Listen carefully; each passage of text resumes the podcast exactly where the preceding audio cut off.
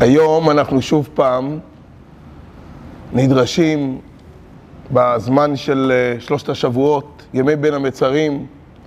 השבת הקרובה זה שבת אה, מברכים של חודש מנחם אב. שוב פעם אנחנו באבל על חורבן הבית. וישנה שאלה שעולה ומזדקרת כל שנה מחדש, תודה רבה. הנה, בנו פה היכל מאוד יפה. בית הכנסת פה, תפילת חנה, שבחדרה יכול להיות דוגמה להרבה בתי כנסת אחרים. היכל מאוד יפה, בפנים, מקום מרווח. נתאר לעצמנו שמישהו לא ימצא חן בעיניו אחד העיטורים שנמצא על ארון הקודש, והחליט, תודה רבה, שהוא רוצה להשחית חלילה את אחד העיטורים.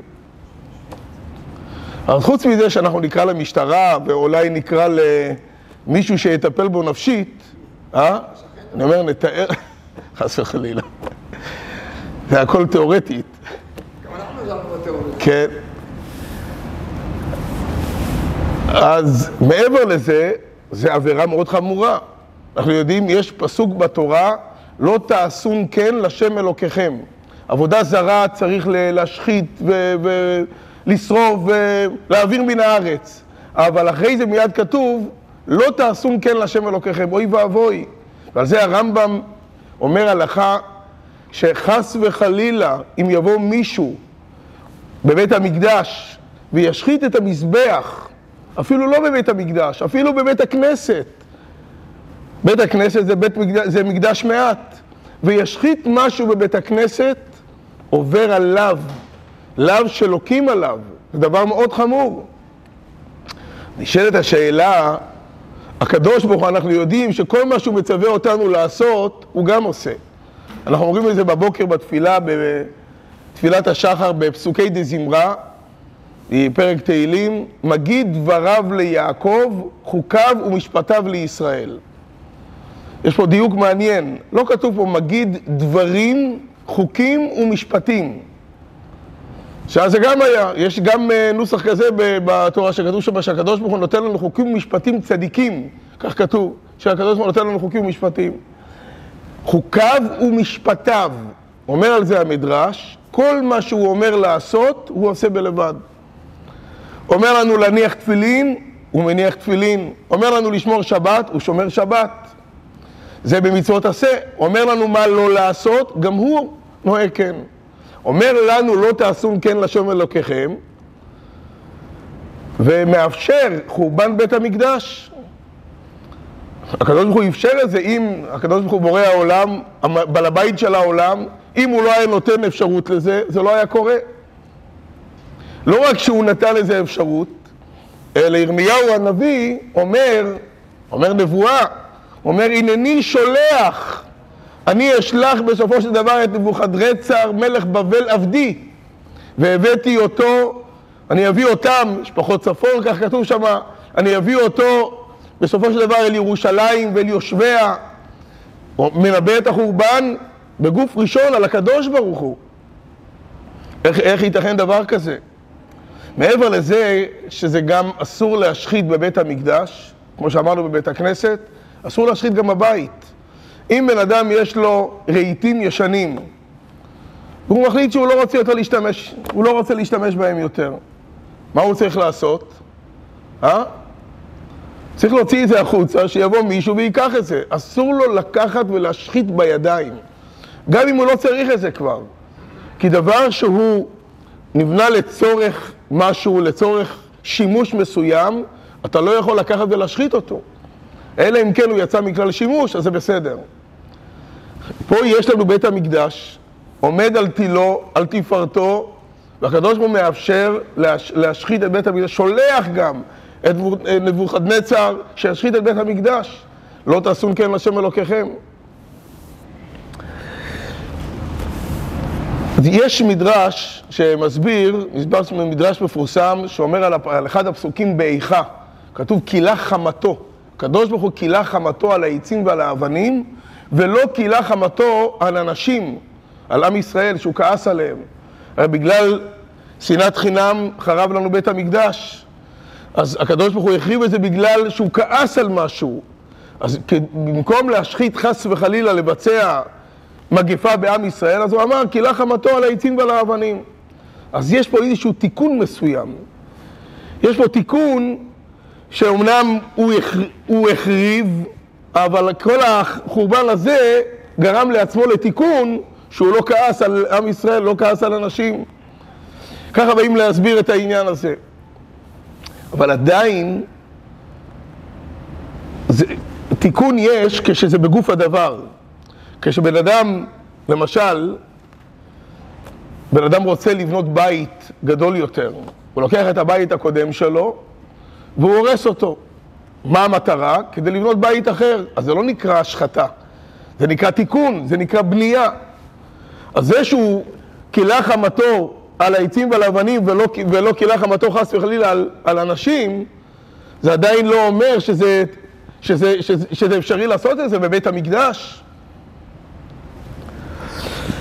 אז ההסבר הוא פה, לפי, אנחנו מכירים, יש uh, מדרש גם מפורסם שאומר, עלה אריה במזל אריה והחריב את אריאל על מנת שיבוא אריה במזל אריה ויבנה את אריאל.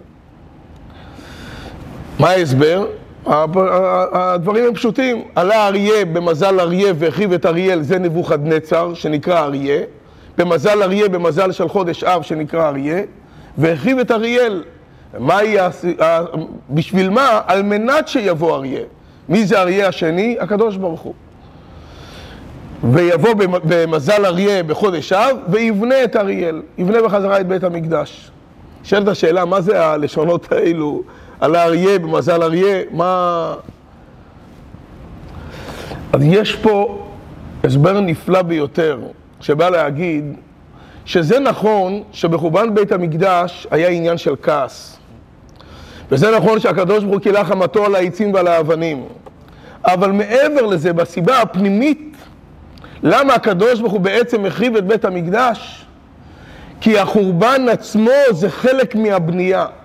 הקדוש ברוך הוא רצה לבנות בית נצחי.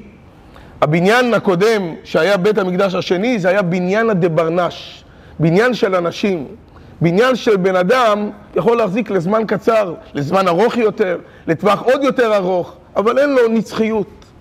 הקדוש ברוך הוא רוצה לבנות בית נצחי, בית מקדש שיעמוד לנצח, לעד ולנצח נצחים.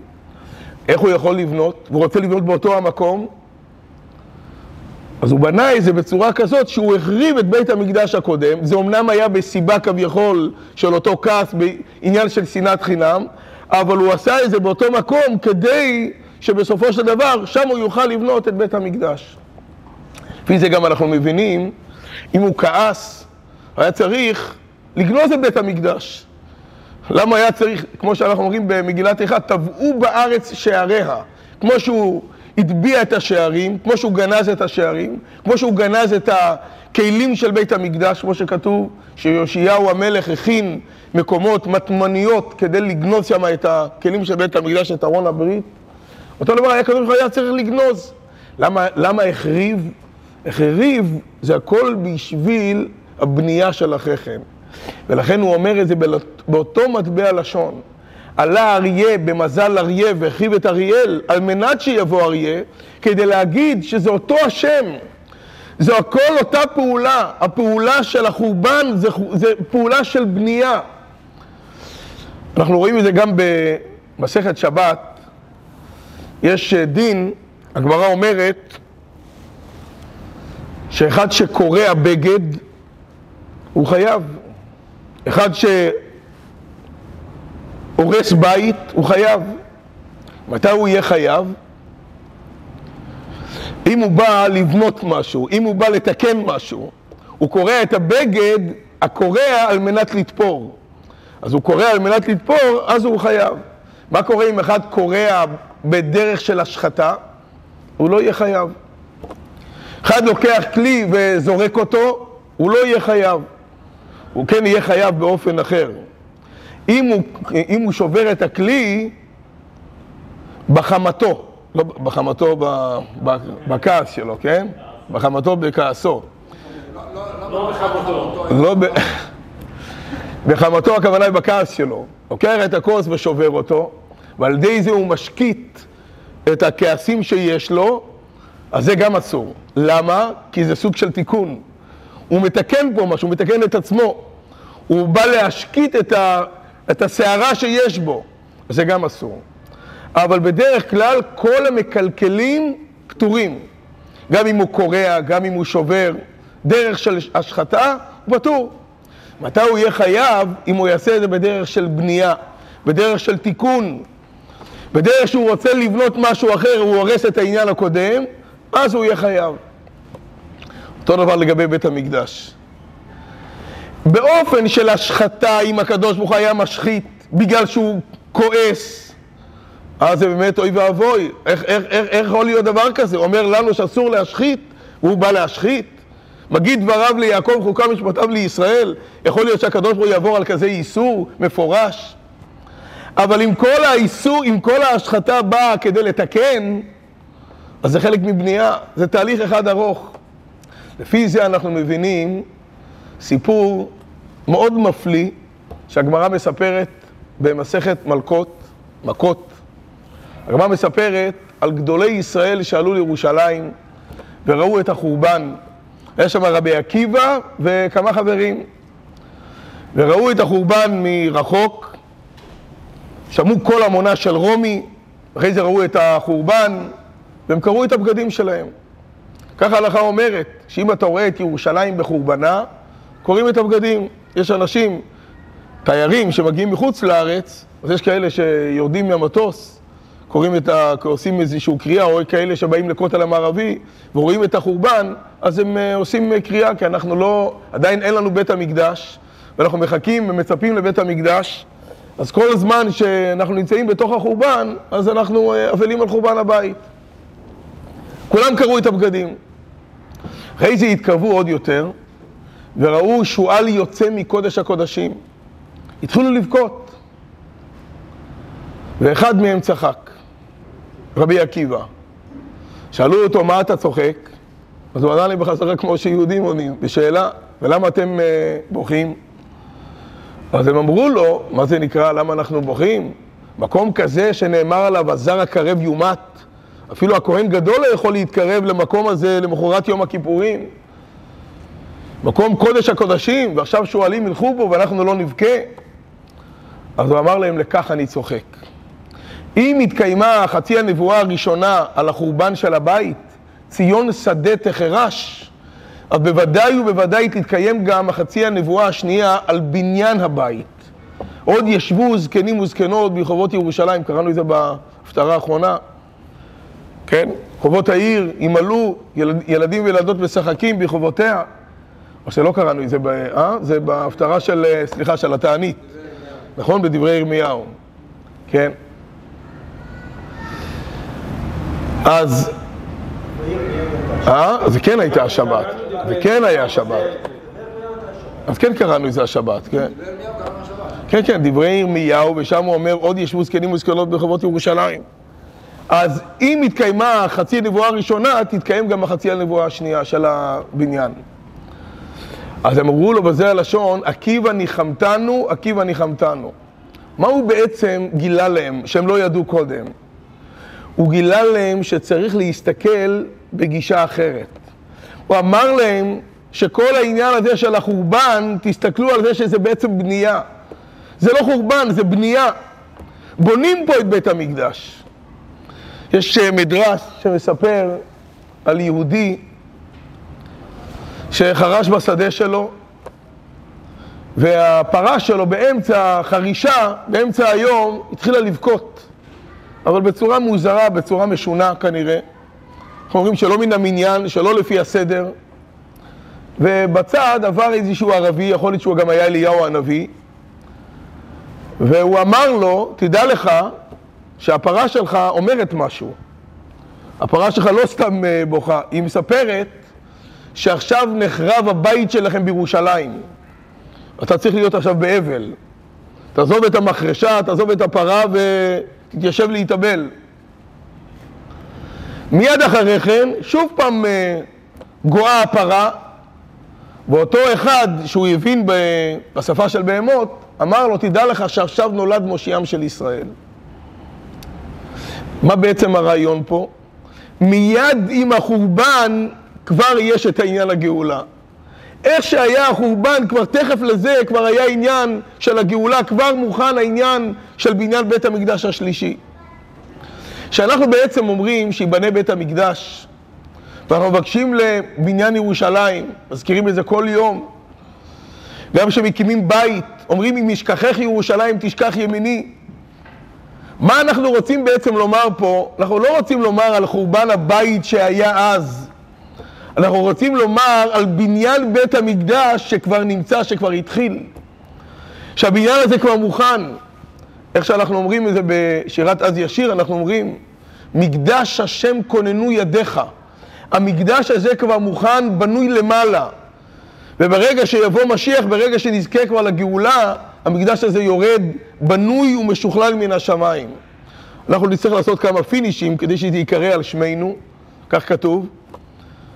אבל את השערים, יש אה, דעות אה, שונות בעניין הזה.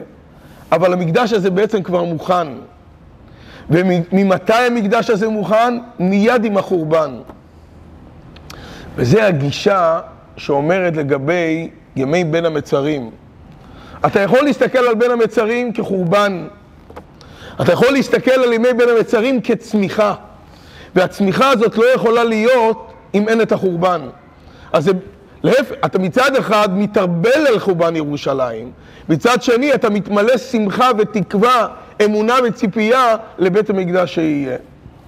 מספרים שהיה יהודי, הגיע פעם ליחידות אצל הרבה, והתאונן, אמר, למה יש כל כך הרבה צרות? למה יש, אני יודע שכל ירידה זה לצורך עלייה, וכל מה שאנחנו חווים משהו לא טוב, ואנחנו בסופו של דבר נגיע למשהו טוב. אבל למה צריך לעבור את התהליך הזה? למה אי אפשר להגיע לעלייה מיד? בן אדם קם בבוקר, ולא צריך להתייגע מדי, כבר יהיה לו את הפרנסה המוכנה, יהיה, בשביל מה עוד צריך? מכירים את הסיפור ששתי אה, נשמות נפגשו, נשמה אחת יורדת מלמעלה, ונשמה אחת עולה מלמטה. והנשמה שיורדת מלמעלה רוצה לדעת מה קורה פה בעולם הזה, היא יודעת שיש פה הרבה דברים טובים שאפשר להשיג. אז היא שואלת את הנשמה שעולה מלמטה, את היית פה כמה שנים, עשרות שנים, תספרי לי משהו ככה בדרך, שאני אדע מבעוד מועד. אמרתי לה, את לא יודעת מה שיש פה למטה, יש פה מצוות מאוד מיוחדות.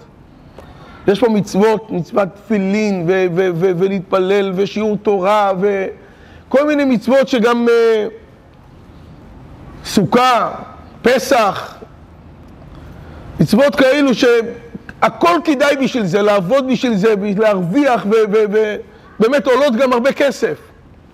אומרת, ממש נפלא. אומרת, אבל תדעי, ככה היא מספרת לנשמה שהיא יורדת מלמעלה, שעד שמשיגים אבל את הכסף כדי לקנות את המצוות האלה, לפעמים הנשמה כבר יוצאת. אז אותו יהודי שאל את הרבה, למה צריך לעבור כל כך הרבה קשיים, איך שקוראים לזה בשפת הקבלה, כל כך הרבה צמצומים, כל כך הרבה בעיות. אומרים שי"ק ו"ק זה הכל איך שהקדוש ברוך הוא בורא את העולם. י' זה עוד קטנה, זה מראה על צמצום. ה' זה התרחבות. כדי שיהיה התרחבות, צריך שיהיה צמצום. אחרי זה יש את ההמשך של ו' וה', אבל הרעיון הוא, כדי שיהיה התרחבות צריך צמצום. אותו שאל, הוא שאל את הרב, למה לא להגיע מיד להתרחבות? למה צריך לעבור את הצמצום? אמר לו הרבה, אתה ספורטאי. הרב תמיד היה אוהב ל... באותו מטבע של אותו בן אדם, אתה ספורטאי. אתה יכול לעבור אולי מאיפה שאתה נמצא למקום שלי, איפה שאני נמצא, אתה יכול אה, לקפוץ. הוא אומר לו, כן, אין בעיה. הוא לוקח כמה צעדים אחורה ומתכונן לקפוץ לצד השני. שואל אותו הרב, למה אתה לוקח כמה צעדים אחורה? אומר לו, כדי לקבל תנופה. אומר לו, זה הסיפור. כדי לקבל, כדי להגיע רחוק יותר, צריך לקחת אחורנית, צריך לסגת אחורנית. וזה העניין של ירידה צורך עלייה.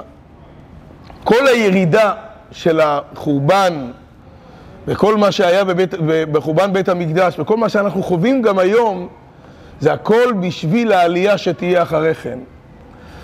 יש אה, פסוק שאומר לגבי נשמות ישראל, נשמות ישראל ירדו למטה לעולם הזה. מלאכים נמצאים בגן עדן, נמצאים במקום אה, רוחני, נמצאים במקום טוב, לכאורה. הפסוק אומר, ונתתי לך מהלכים בין העומדים האלה. המלאכים נקראים עומדים. ויעמידם לעד לעולם, חוק נתן ולא יעבור. הם לא מתקדמים, הם נמצאים תמיד, הם מתקדמים בטיפות מדודות.